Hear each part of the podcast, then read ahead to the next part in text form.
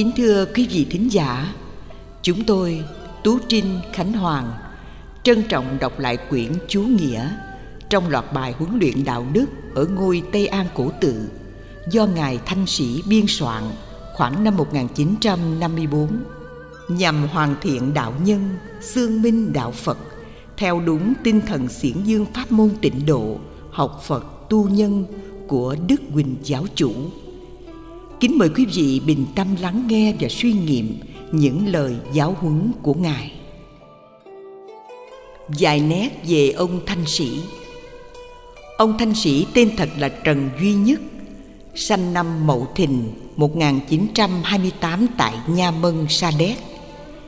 Vì hoàn cảnh khó khăn, ông chỉ học đến lớp 3 trường làng. Khi Đức Quỳnh giáo chủ ra giáo đạo, ông cùng bà mẹ quy y theo Phật giáo Hòa Hảo, hàng ngày tu hành tại gia như bao tín đồ khác. Đến năm 16 tuổi, bỗng nhiên ông sáng tỏ, thông minh một cách lạ thường, nhưng không biểu lộ cho nhiều người biết. Gặp lúc loạn ly, ông cùng mẹ rời đất Nha Mân, tản cư lên Châu Đốc và Long Xuyên. Mùa xuân năm 1948, được 21 tuổi, ông bắt đầu thuyết pháp một cách hùng biện, xuất khẩu thành thi, làm cho mọi người rất ngạc nhiên. Ông đi châu thuyết nhiều nơi trong các tỉnh Châu Đốc, Long Xuyên, Cần Thơ, Sa Đéc, vân vân. Có nhiều lần ông đàm đạo với các nhà sư, những bậc trí thức đều được hoan nghênh và mến phục. Năm 1951, ông về ngụ tại xã Long Kiến, cùng vài anh em tín hữu, ông đưa ra sáng kiến trùng tu ngôi Tây An cổ tự, lúc bấy giờ là một ngôi chùa nhỏ lợp lá. Ông thường thuyết pháp ở đó bằng lối ứng khẩu, có rất nhiều tín hữu xa gần đến dự tính. Ông có mở hai khóa hoằng pháp, đào tạo hàng trăm giảng viên để truyền bá đạo đức theo giáo lý Phật giáo hòa hảo. Năm 1955, vì hạnh nguyện và nhân viên cứu đời, nên ông sang Nhật Bổn vào đầu mùa xuân. Ở Đông Kinh, ông vào học Nhật ngữ tại Quốc tế học hữu hội một năm và tự rèn luyện thêm sinh ngữ phụ là Anh văn. Ông sử dụng cả hai sinh ngữ này rất thông thạo. Ông thường tiếp xúc với nhiều lãnh đạo tôn giáo và trí thức Nhật Bổn. Ông dạy tại Đại học Waseda ở thủ đô Đông Kinh và dịch nhiều sách để làm phương tiện truyền đạo. Tại Đông Kinh, ông có sáng tác 17 tác phẩm lần lượt gửi về nước, hiệp với 10 quyển đã sáng tác lúc ở quê nhà thành một pho sách quý giá về hai phương diện đạo đức lẫn văn chương. Ông làm việc ngày đêm không ngơi nghỉ. Đầu tháng 3 năm 1972, ông lâm bệnh và đến ngày 26 tháng 12 năm nhâm tý 1972, ông Chiên tịch. Kín bút mùa xuân năm 1973 Đạo làm người Tôn chỉ của Phật giáo Hòa Hảo gồm có đạo nhân và đạo Phật. Đạo nhân là nấc thang đầu, đạo Phật là nấc thang chót. Nghĩa là chúng ta trước phải thực hành đạo nhân, rồi lần đến đạo Phật một cách trọn vẹn. Đức Thầy dạy chúng ta trước nhất phải đem đạo nhân ra mà xử sự với mọi người. Đây là bài đạo làm người. Khuyên trai gái học theo khổng mạnh, sách thánh hiền dạy đạo làm người hai câu này đức thầy dạy chúng ta cần phải học theo khổng tử và mạnh tử tức là học cái đạo làm người khắc kỹ khắc có nghĩa là trị kỹ có nghĩa là mình, gồm nói là trị mình. Thời nay có những người không trị sửa mình, lại sửa trị người khác không khi nào kết quả. Và đó là hạng người không biết khắc kỹ trước khi đối xử mọi người, thì mình phải sửa trị mình cho được ngay chánh, mới có thể sửa người và nói cho người nghe theo. Như thánh nhân có câu, chánh kỹ dĩ giáo nhân giả thuận thích kỹ dĩ giáo nhân giả nghịch. Nghĩa là mình giữ được lẽ chánh, rồi đem ra dạy người là phải lẽ. Mình còn tà vậy, mà đem ra dạy người là trái lẽ. Bởi thế việc khắc kỷ không phải nói bóng nhoáng bề ngoài, mà phải thật tâm tự trị mình, cho đến khi không còn một lỗi nào mới quý.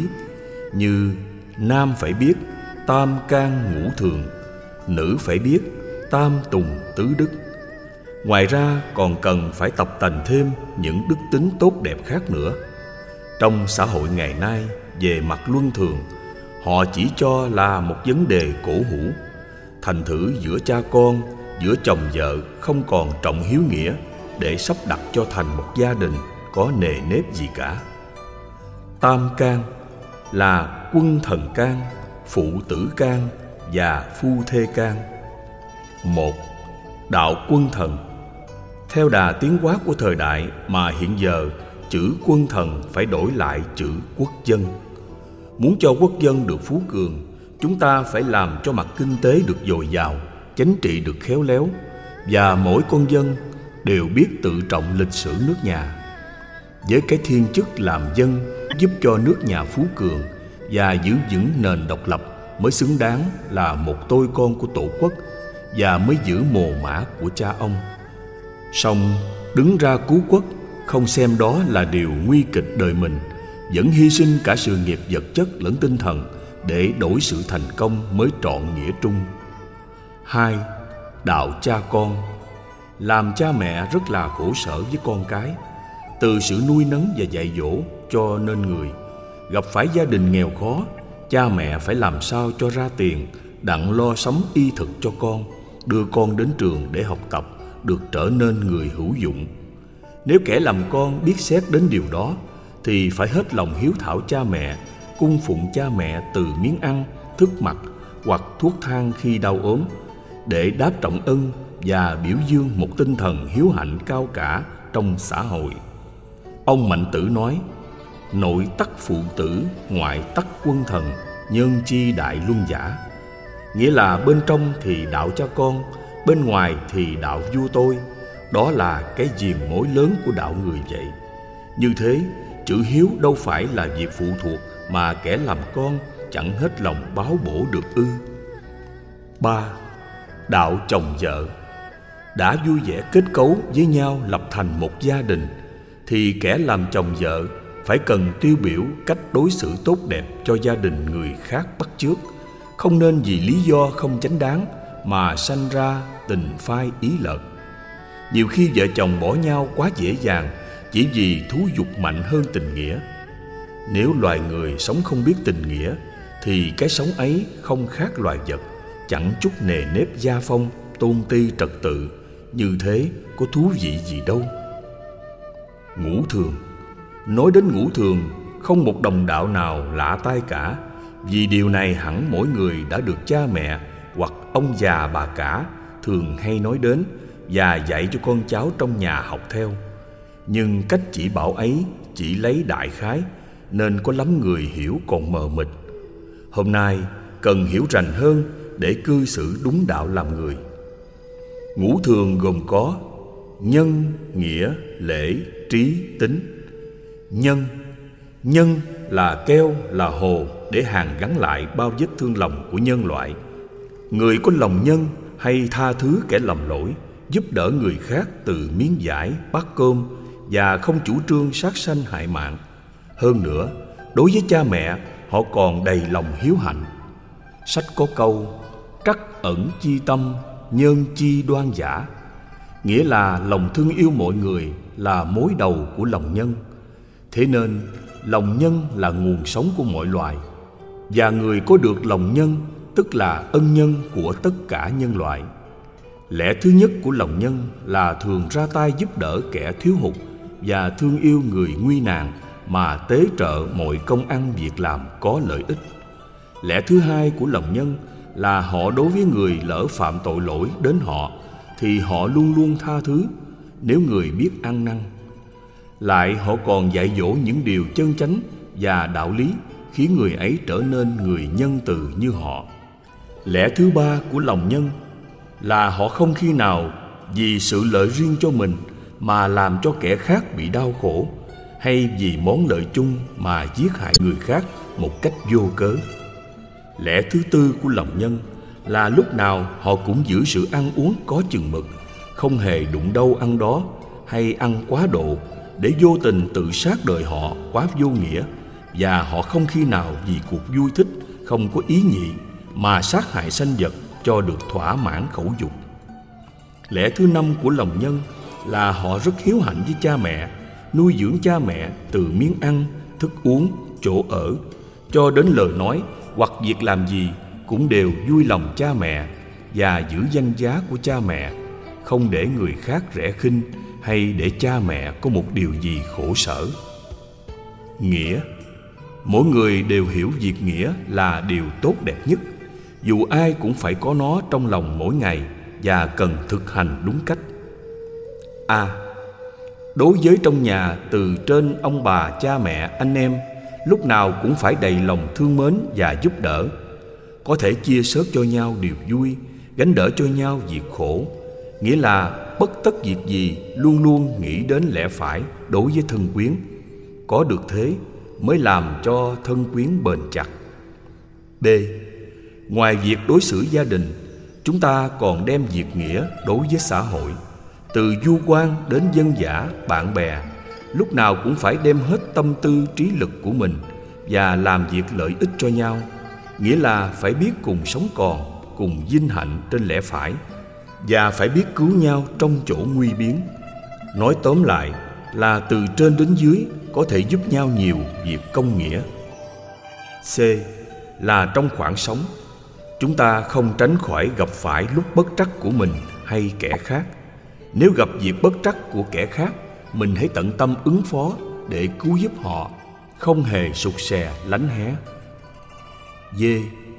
Đến như gặp phải trường hợp nghèo khó cho đến cơm không đủ no, áo không đủ mặc nhưng với lòng của kẻ biết việc nghĩa không hề chủ trương những việc bất lương và luôn luôn giữ tiết tháo trong việc chơn chánh, dầu cạp đất ăn rau, không hề thâu đoạt của người vô cớ. Còn được giàu sang dư giả thì đem giúp đỡ kẻ thiếu hụt, không có tư lợi ích kỷ hay vị danh. Lễ, mỗi người đều phải biết lễ, vì nó tiêu biểu lòng kính mến. Nếu hiểu được ý nghĩa việc lễ thì A. À, đối với gia đình từ ông bà cha mẹ anh chị trong nhà luôn luôn giữ sự chào hỏi lễ phép và nói năng bậc thiệp. Sự chào hỏi ấy với lòng thành thật cung kính chứ không có hoa dạng bề ngoài. Khi nghe tiếng gọi của cha mẹ, anh chị hoặc người lớn tuổi thì liền dạ. Gặp người quen lớn hay xa lạ cũng vậy. Phải hai tay nắm lại để ngay ngực cúi đầu chào hỏi một cách nghiêm cẩn và có điều cần nhớ là dù gặp khách quen hay lạ, mình cũng vẫn đối đãi tử tế như nhau. Nếu vì người quen mà ta chỉ chào hỏi qua loa khiến người ấy chẳng vui lòng. Chẳng thế còn làm cho kẻ trong nhà bắt chước cử chỉ ấy không tốt. Cách lễ Phật chấp tay xá gọi là hiệp trưởng. Đối với người thủ lễ, nắm tay lại gọi là cũng thủ. B. Ngoài việc chào hỏi trong gia đình, chúng ta còn đối với bên ngoài như hàm du quan các bậc tôn trưởng, luôn luôn giữ lấy lời lễ độ chào hỏi. Chẳng những được nhân cách lịch sự, mà còn gây được cảm tình với người nữa. C. Khi đến các ngôi chùa miếu, lăng, tẩm, luôn luôn giữ vẻ cung kính. Trước khi vào bái đường, phải lột giày, guốc, khăn, nón để ngoài rồi sẽ từ từ tiến vào một cách nghiêm chỉnh, không được chấp tay sau lưng. Khi lễ bái, ngoài dung nghi chỉnh tề, còn giữ trọn lòng cung kính và tin tưởng đức phật. D. Nam cũng như nữ, mỗi khi hầu chuyện với nhau, đều phải giữ lời lẽ lễ độ, cử chỉ đoan trang, không nên nói giễu cợt tục tằng và không để cho lòng nghĩ quấy. E. Việc chồng vợ mặc dầu đã ăn ở lâu ngày. Chẳng vì thế mà nói lờn lã, trái lại phải đem lòng cung kính nhau luôn. Khi nói năng phải thưa dạ lúc đi, đứng, nằm, ngồi, phải biết nhường nhịn cho lễ phép, không được xem thường nhau mà sanh lòng lờn lã. Trí, con người hơn loài vật nhờ có cái trí như a. Lấy trí xét nghĩ chất rượu thường làm cho con người tâm trí cuồng táo không còn phong độ tốt lành, không còn biết suy xét việc phải trái, làm nhiều tội lỗi. Chửi mắng vợ con, gây ó xóm giềng, tụ tập bạn bè bày tiệc độ, sanh việc cướp bóc, gây lắm sầu khổ, nên không hề uống. Đức phật cho rượu là thứ thuốc độc. Ngài thường rằng các môn nhân của ngài phải cử rượu. Song muốn cử rượu, thì lúc nào cũng nhận nó là tai hại, không nên nếm thử chỉ trừ khi nào có bệnh mà lương y bảo phải dùng với thuốc mới được uống, xong mạnh rồi thôi. Xưa có một người quy y tam bảo, một hôm khát nước, y gặp bình rượu, liền uống cho đỡ khát. Bỗng con gà chạy đến, y bắt làm thịt uống với rượu. Người con gái mất gà đến kiếm, y lại bắt hãm hiếp. Bà già cô gái kiện y ra tòa, thì y chối rằng không có bắt gà và hiếp dâm thế thì từ cái tội rượu dẫn đến tội ăn trộm, tà dâm giọng ngữ một cách dễ dàng, chẳng là đáng sợ lắm sao? B. Lúc nào cũng lấy trí xét thấy việc cờ bạc là thứ phá hoại tài sản.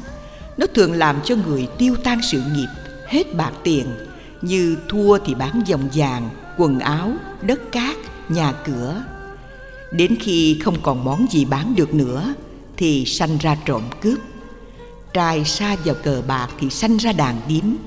Gái xa vào cờ bạc thì sanh ra đĩ thỏa.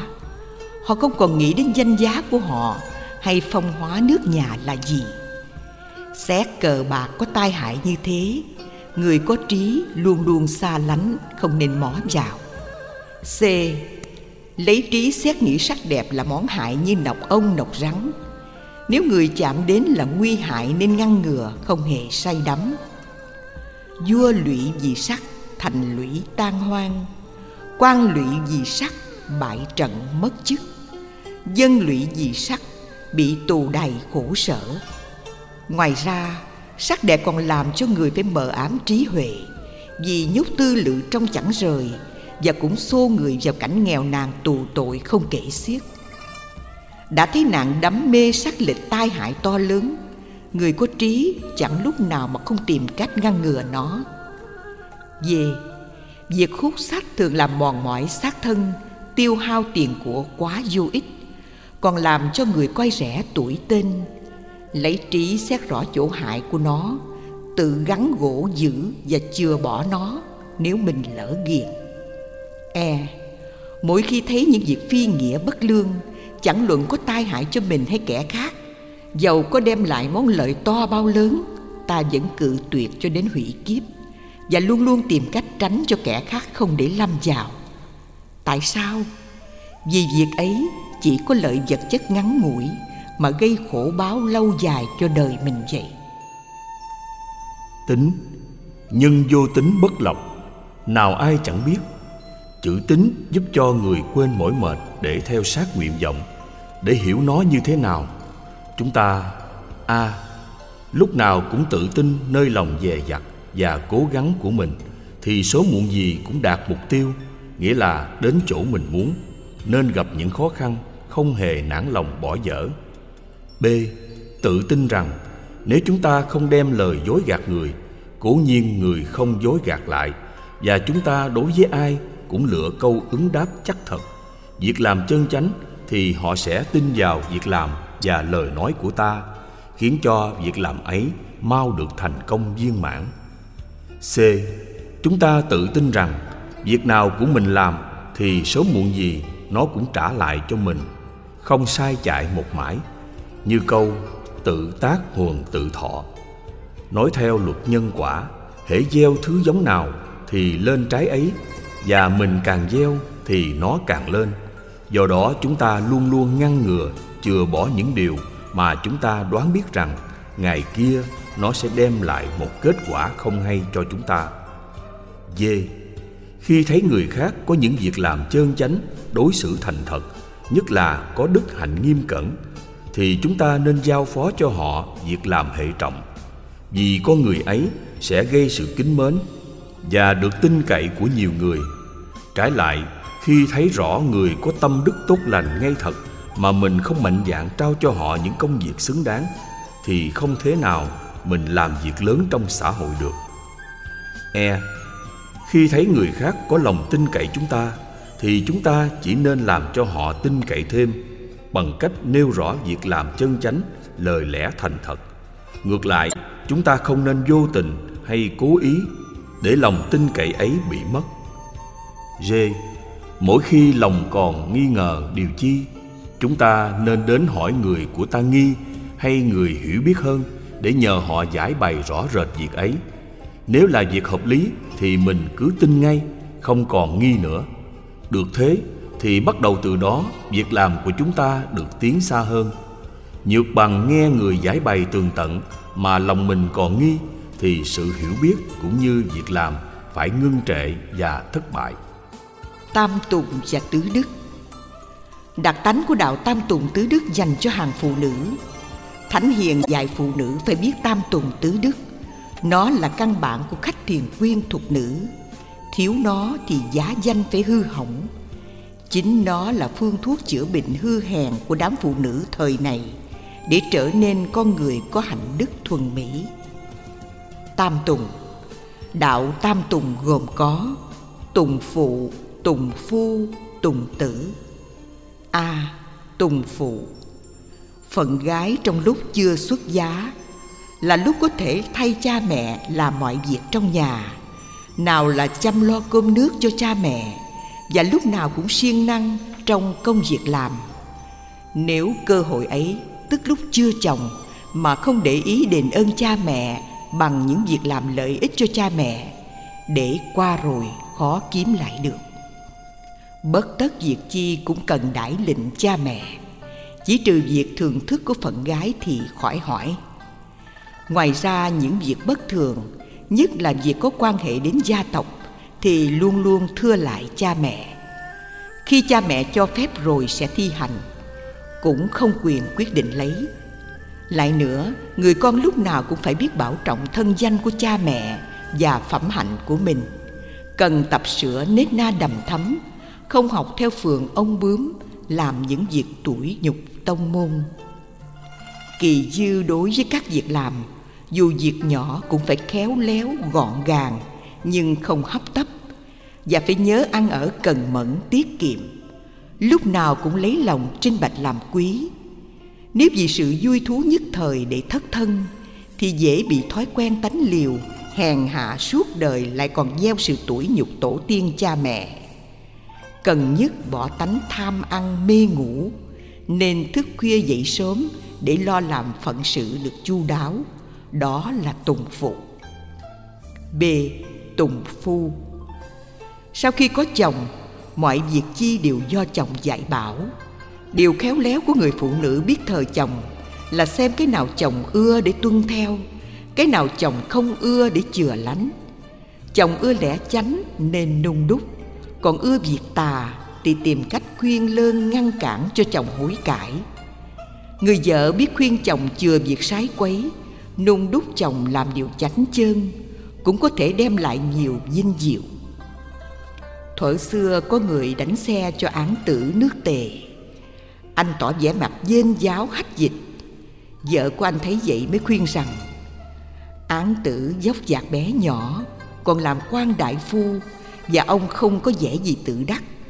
Còn chàng có hình tướng dạm dở, chỉ đi đánh xe cho người mà không biết thẹn, lại còn ra vẻ dương dương đắc ý được ư. Nghe vợ chỉ trích thế, bữa sau anh không còn tánh ấy nữa. Ông án tử thấy lạ, liền hỏi, tại sao hôm nay anh không có cử chỉ như bữa trước? Anh liền kể chuyện của vợ anh nói cho án tử nghe. Ông liền cất nhắc anh làm quan từ đó rất vinh hiển. Đó là một trong số người vợ khéo khuyên chồng lập nên địa vị. Mỗi việc chi, nếu có tánh cách hệ trọng, cần cho chồng biết không nên giấu giếm. Giấu giếm chồng là còn có ý riêng không tốt. Cả mọi việc trong nhà thuộc phần người vợ đảm nhiệm. Việc ở ngoài do người chồng cán đáng. Những việc thường thức như đường chim mối chỉ, nồi cơm trách mắm nhất nhất phải chu đáo, không làm phiền đến chồng những việc nhỏ mọn. Trong nhà luôn luôn xếp đặt có ngăn nắp, dán khéo và sạch sẽ. Cũng đừng vì chồng quá yêu mà ra tuồng ổng ảnh kinh lợn. Lúc chồng đi vắng, gặp bạn của chồng đến thăm, phải giữ lễ độ nghiêm chỉnh, chào hỏi tử tế. Nhưng cẩn thận từ cử chỉ nói năng, nằm ngồi đều phân biệt ngôi chủ khách rõ rệt. Không được nói cười lả lơi, khiến người khác trông vào sanh nghi mà mang tiếng thất tiết. đó là tùng phu. C. Tùng tử. Sau khi chồng qua đời, muốn trọn tiết với chồng thì nên ở dậy nuôi dưỡng con cái lớn khôn. Nếu không được, cũng phải đợi mãn kỳ tan khó rồi sẽ tái giá trong thời gian quá phụ, thường gặp thử thách trêu bẹo ở xung quanh. Người quá phụ phải đủ lòng can đảm lướt qua. Khi con lớn lên cho nó học tập, không nên ấp ủ để nó dốt nát, tạo cho con nghề nghiệp chánh đáng để bảo thân. Khi muốn cưới vợ gả chồng cho con, chẳng nên cò kè kén chọn chỗ giàu có. Hãy lựa nơi cha lành con thảo có đạo lý đức hạnh để gây lấy sự tốt đẹp về sau cho chúng nó bốn phận làm mẹ lúc nào cũng treo gương tốt lành cho con học theo. Nghĩa là việc làm phải chánh đáng, lời nói chân thật, để con bắt chước lối ấy mà làm theo. Cứ thế cho đến ngày mình nhắm mắt theo chồng, thì không có cái đẹp nào bằng. Trái lại, người chồng thác chưa lạnh mồ vì lòng dục vọng, dội dã cải tiết thì lẽ thứ nhất lỗi việc hương khoái tổ tiên, lẽ thứ hai lỗi tiếc với chồng lẽ thứ ba, làm cho con bắt chước thoái hư hèn sẽ làm khổ cho chúng nó sau này. Như thế, chẳng đáng làm người vợ và làm mẹ có gương mẫu trong giới nữ lưu. Tứ đức gồm có công, dung, ngôn hạnh là việc làm hàng ngày của giới phụ nữ. Công, tức là công việc làm thường ngày của phụ nữ, không ngoài việc nấu nướng giá mai. Tuy các việc ấy không lớn lao song phải khéo léo lẹ làng. Đến việc làm lụng khác cũng vậy, không được làm dối mỹ thùa tháo. Dung, tức là dung mạo. Dung mạo phải đoan nghiêm, mỗi bước đi đứng khoan thai chậm rãi. Không được chưa đi mà chạy. Ngồi đứng phải chỗ, nằm phải nơi. Nghĩa là dòm ngó trước sau cẩn thận, rồi sẽ ngồi hay nằm cho lễ phép và kín đáo không nên nằm chỗ trống trải quá hay nằm trước người tuổi tác. Lúc ngồi đứng cũng vậy, tránh đừng ẹo lưng dựa ngửa. Ngôn, tức là ngôn ngữ, lời nói phải được dịu dàng, êm ái. Muốn trình bày với ai, nhất là người lớn hơn mình thì phải thưa. Khi người gọi đến phải dạ. Trong câu chuyện của mình muốn nói, phải nói cho rõ ràng. Người đời thường cho phụ nữ hay nói thêm bớt nên cần nói lời chính chắn, không được chửi rủa tục tằng, bày lời điêu xảo. Hạnh, tức là hạnh nết. Về hạnh nết, cần phải hiện hậu chân chất, hay giúp đỡ kẻ hoạn nạn, cung cấp người thiếu hụt. Chốn khuê phòng thường treo cao tấm gương trinh bạch, không nên học thoái ông bướm lả lơi, nhất là không xem sách tiểu thuyết hoa nguyệt để tránh sự mơ mộng xấu xa có hại trí não còn việc giao thiệp với chị em bạn gái, cần phải lựa người tốt lành, trinh chắn có thể học hỏi thêm những cái hay, tránh những cái dở. Nếu gần gũi kẻ lả lơi trây trúa, khiến cho người khác cho mình cũng là một phồn với kẻ xấu xa ấy, mà chịu sự chê bai, khinh miệt. Cư xử với ông bà, cha mẹ, anh em xóm riềng phải luôn luôn giữ lễ độ khiêm cung, không nên ỷ mình lanh lợi, khéo léo mà hống hách điêu ngoa. Nếu người phụ nữ giữ được bốn đức này, thì không thẹn với người thượng cổ, lại còn xứng đáng người tín đồ phật giáo. Tự trị. Về đức tánh, việc tự trị là đứng đầu. Nó có mãnh lực làm cho con người tránh được lỗi lầm. Giả lại, người biết tự trị lấy mình, hẳn không bị người khác trị. Con người sống để người khác trị là kẻ bạc nhược, quá đê tiện thiếu giác ngộ dễ bị đàn áp. Coi rồi phải thân mình tự trị, chẳng độ sông phật khó dắt diệu câu ấy, đức thầy bảo chúng ta sau khi nghe một lời, một tiếng kệ, phải hiểu ý nghĩa mà tự trị lấy mình. Nhược bằng không trị lấy mình Thì tức mình không độ được mình. Đức Phật cũng khó mà tiếp dẫn cho. Khi xét mình còn vậy tà, ô trượt, Cần gấp rút ngăn ngừa chừa bỏ không tái phạm, Để đúng người lương thiện chân chánh, Tức là kẻ biết tự trị. Và mỗi khi thấy mình xấu xa, vại vò, Mà biết từ bỏ, không để nó sanh nở ra nhiều, Thì người ấy mới đeo đuổi theo được ý nguyện cao cả, Và sẽ trở nên người có đủ nhân cách của bậc trượng phu quân tử. Còn những hạng người trí thức được nghe nhiều, học rộng, nhưng họ không để ý trừ bỏ cái quấy nơi họ thì cái trí thức ấy không có giá trị và họ sẽ đưa thân đến chỗ chán chê của thiên hạ.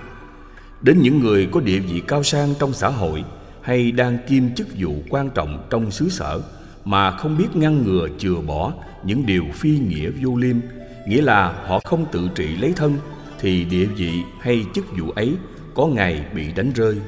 Đổi lại, người bạch đinh bần quẩn trong thôn giả, trái lại kẻ nghèo mà biết tự trị không phạm đến tội lỗi, lại được nhiều người kính trọng và tin dùng ở nhiều trường hợp. Do đó mà họ từ chỗ thân cô bạch thủ sẽ dần dần bước lên chỗ cao quý trong xã hội. Các trường hợp kể trên, ai có xem kinh sử đều thấy vua trụ, vua kiệt, vua lệ, các ông là hàng thiên tử, đương quyền trưởng quản bốn cõi. Vì các ông để tâm hồn phóng túng theo cảnh dục lạc địa vị của các ông mới bị sụp đổ, thành lũy tan nát, lưu lại tiếng nhơ đến đời hậu tấn. Đổi lại, ông nhan tử là người nghèo nàn, ăn mặc rách rưới, nơi thân dọn dẹn một bầu nước, đai cơm mà giữ được đức hạnh thanh cao, tinh thần sáng suốt. Đương tiền ai cũng kính phục. Sau khi thác, người đời còn nhắc nhở và noi gương theo. Như thế, bực giàu sang của các bạo chúa đâu sánh bằng cái nghèo của ông nhan tử.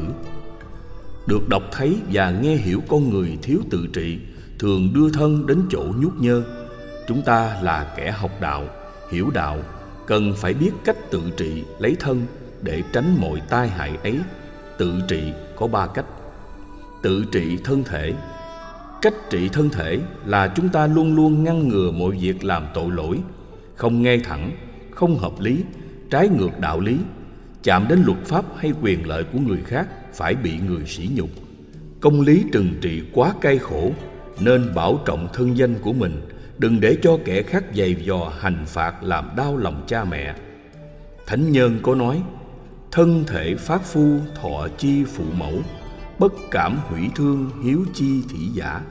Nghĩa là, hình dốc của ta bởi cha mẹ sanh ra, ta chẳng để người khác giày đạp nó vô cớ đó là kẻ hiếu. Vì xác thịt của chúng ta đang mang đó, cha mẹ sanh sản nuôi nấng. Thân chúng ta có chút thương tích gì, thì cha mẹ luôn luôn ràng rịch chăm nom, sợ sệt từ hồi. E có việc không may đến tánh mạng của đứa con. Như thế há để thân thể mình bị người chà đạp được ư? Giả người có tự trị, thì lúc nào cũng cần giữ việc làm chánh đáng, tránh việc đụng chạm mọi người và không phạm pháp luật đó là phương pháp bảo thân tối diệu. Tự trị thân thể, còn giữ cho thân mình được đoan trang, dung nghi ngay ngắn vẻ người đầm thấm từ tiếng nói, giọng cười, được hòa nhã êm đềm và biểu lộ nét vui tươi. Đó là điều tốt nhất của đạo làm người, mà dù ai cũng phải kính yêu, học hỏi. Tự trị tâm tánh. Cách trị tâm tánh của ai nấy biết, bởi tâm tánh vốn không hình tượng, không thấy được không rờ đụng. Nó là ông chủ của con người. Tâm tánh phát ra lời nói, việc làm. Nói tóm lại, mọi điều gì cũng do tánh suối dục. Và nó làm cho con người biết phân biệt điều dinh nhục hơn kém vui mừng phải quấy. Nhưng phân biệt để làm phải thì ít, còn làm quấy thì nhiều. Thế nên, kẻ được giác ngộ việc làm đầu tiên là tự trị tâm tánh. Nhưng sự tự trị tâm tánh là một điều không phải dễ lúc nó ra cũng không thấy, khi nó vào cũng không hay, vì nó không hình ảnh. Sách có câu, tọa mật nhất như thông cù, ngự thốn tâm như lục mã. Nghĩa là, tuy ngồi trong nhà kính có vách ngăn che, nhưng nhìn kỹ lại như ngồi ngoài ngã ba đường cái, chỗ nào nó cũng đến được cả. Còn muốn ngăn che cái tâm, không khác ngăn giữ sáu con ngựa. Hễ bắt con này, con kia chạy bắt con kia, con nọ chạy. Thế nên ta phải kềm giữ cái tâm. Nhược bằng ta không kềm giữ nó được, để nó mơ mộng trụy lạc vào đường tội lỗi. Nhơ nhớt gian xảo thì không tránh khỏi tai hại. Lại nữa, nếu không tự trị được tâm tánh, dầu bậc vua quan cũng sụp đổ dễ dàng và bị đánh rơi ngày nào cũng được. Giả lại, tâm tánh của người thanh tịnh mới có trí huệ có trí huệ mới chứng đắc đạo quả. Sở dĩ đạo chưa phát vì tâm tánh còn sao động, lượng sống vô minh cứ tràn ngập mãi mà thành tối tâm.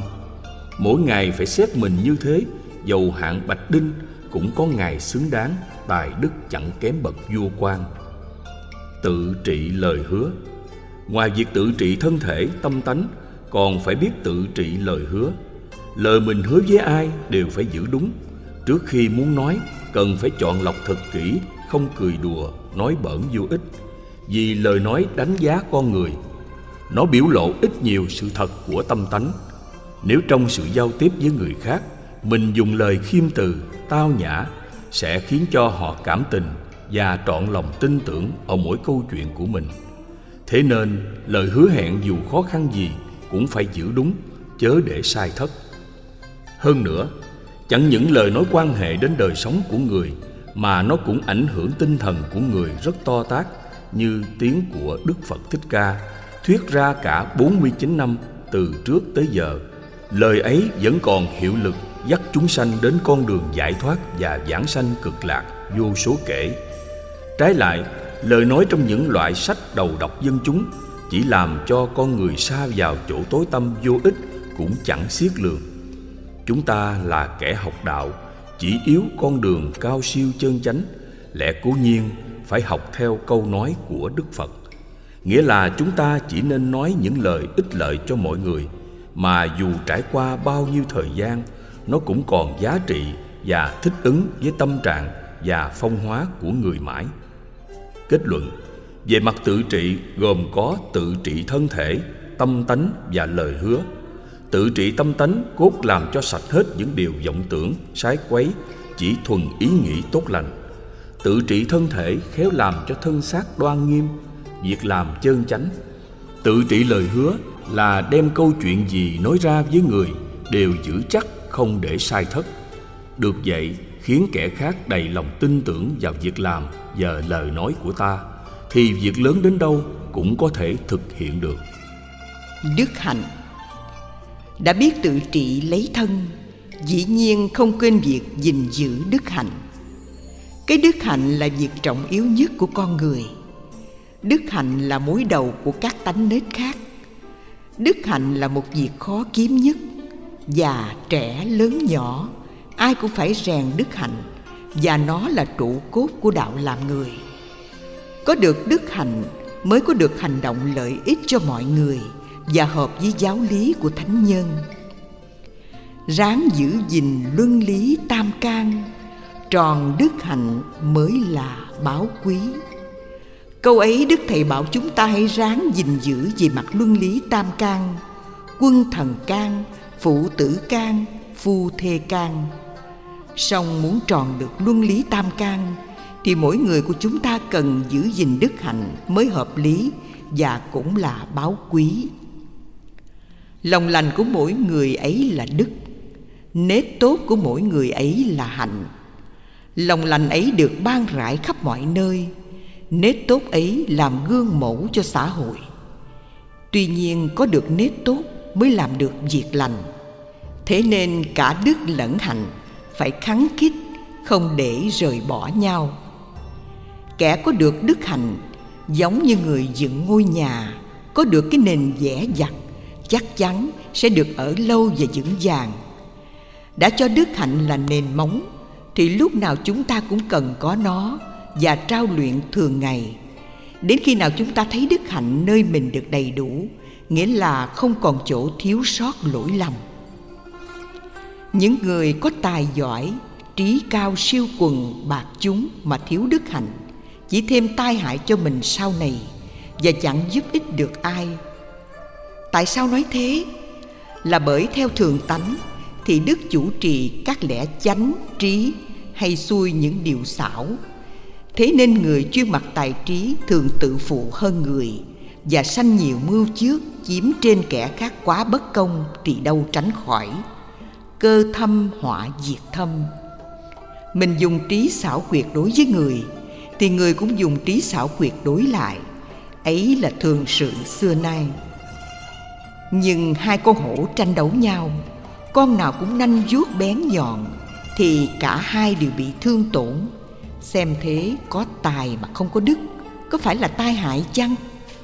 Thêm nữa, với những kẻ tự ý tài trí của họ, thì họ thường mưu việc danh vọng quyền quý, không nghĩ đến điều nhân nghĩa, miễn chiếm trên và lấn hiếp được kẻ khác để cướp lợi kẻ khác vì bị họ áp bức lăng ngược quá nhục nhã cho nên họ cực lực chống trả lại, diễn thành cuộc đấu tranh ghê tởm. Như thế, kẻ có tài trí mà thiếu đức hạnh, không khi nào thâu phục được ai. Dầu có thâu phục được cũng chỉ một số ít. Hạng người hùa hợp, nịnh hót theo họ để hưởng lấy những lợi lộc quý quyền vậy thôi, chứ họ chẳng hề thành thật, và đám người ấy chẳng làm được những gì hạnh phúc cho ai xin lặp lại một lần nữa. Giữa hai việc tài lẫn đức không thể rời nhau ở lúc nào cả. Nếu rời nhau thì không làm việc gì lớn lao được. Vì rằng có tài mà không có đức, chỉ chuyên sự xảo quyệt, làm thương tổn nhân tâm. Trái lại, có đức không tài thì không được phát triển thiện chí cho mau lẹ. Đức dí như cốt bánh xe, tài như căm bánh xe. Cốt và căm không rời nhau mới làm cho bánh xe lăn được. Nếu có cốt mà không căm, làm sao thành bánh xe để chạy? Có căm mà không có cốt, không thể giúp bánh xe lăn đi. Nên tài với đức phải dung hòa lại làm một, sẽ được tiến đến mức hoàn thiện. Tóm lại, kẻ chuyên sống về tài trí của mình chỉ là sống trên sự giả dối và tai hại.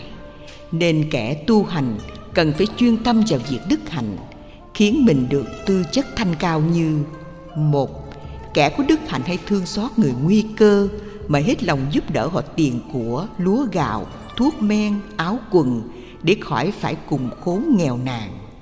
Kẻ có đức hạnh nếu thông minh, thường rủ lòng thương người ngu dốt mà tìm cách dạy dỗ, khiến kẻ còn thấp kém được mở mang kiến thức, kịp bước trào lưu tiến hóa của nhân loại.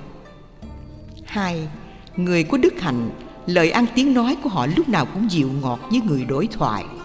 Chẳng những đối với ông bà, cha mẹ và thân quyến trong gia đình, mà còn đối với người ngoài xã hội cũng vậy. Họ có những giọng nói hiền hòa do lòng họ thốt ra, không giống người xảo quyệt, chuyên nói dối trá.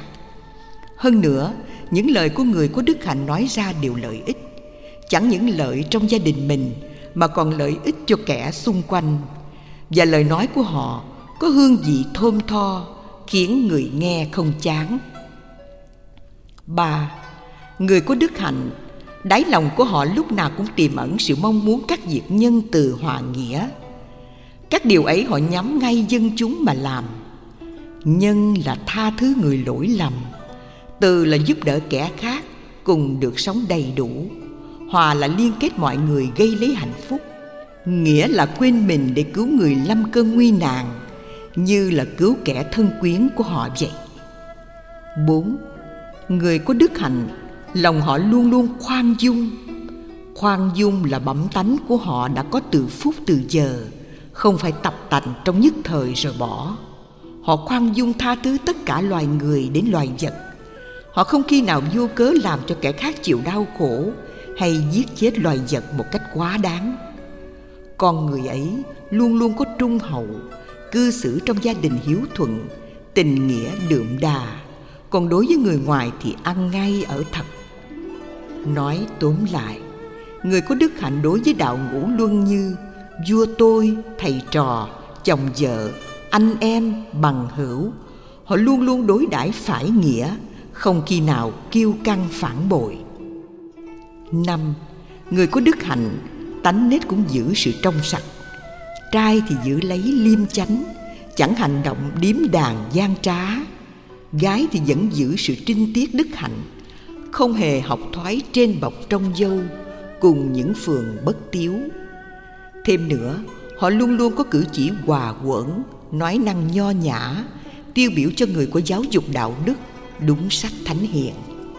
Sáu, người có đức hạnh, dung nghi tướng mạo của họ lúc nào cũng giữ được đoan trang nghiêm chỉnh dĩ như công việc phải đi, họ đi, phải chạy, họ chạy. Vì nếu việc phải đi mà chạy, khiến người hồ nghi là việc cấp bách.